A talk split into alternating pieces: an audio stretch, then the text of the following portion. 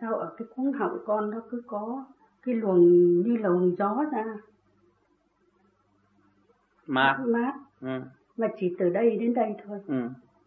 cái đó là phải cố gắng làm pháp luân thường chuyển nhiều nữa dạ bởi vì nó bắt đầu muốn chuyển cho cái cái cái nhâm mạch nó thông dạ nó sẽ đi dài xuống như này dạ là lúc đó rồi bạn sẽ cảm thấy nhẹ hơn nữa dạ, ừ.